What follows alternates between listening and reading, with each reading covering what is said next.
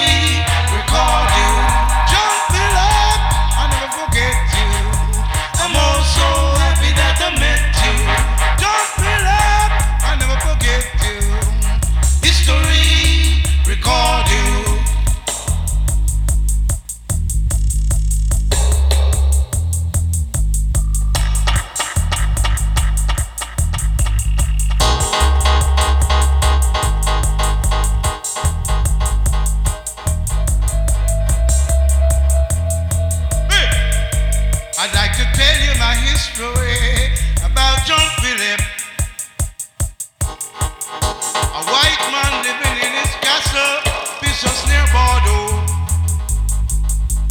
Now Jean, he saw some black man coming, so man, he opened up his door and let them in.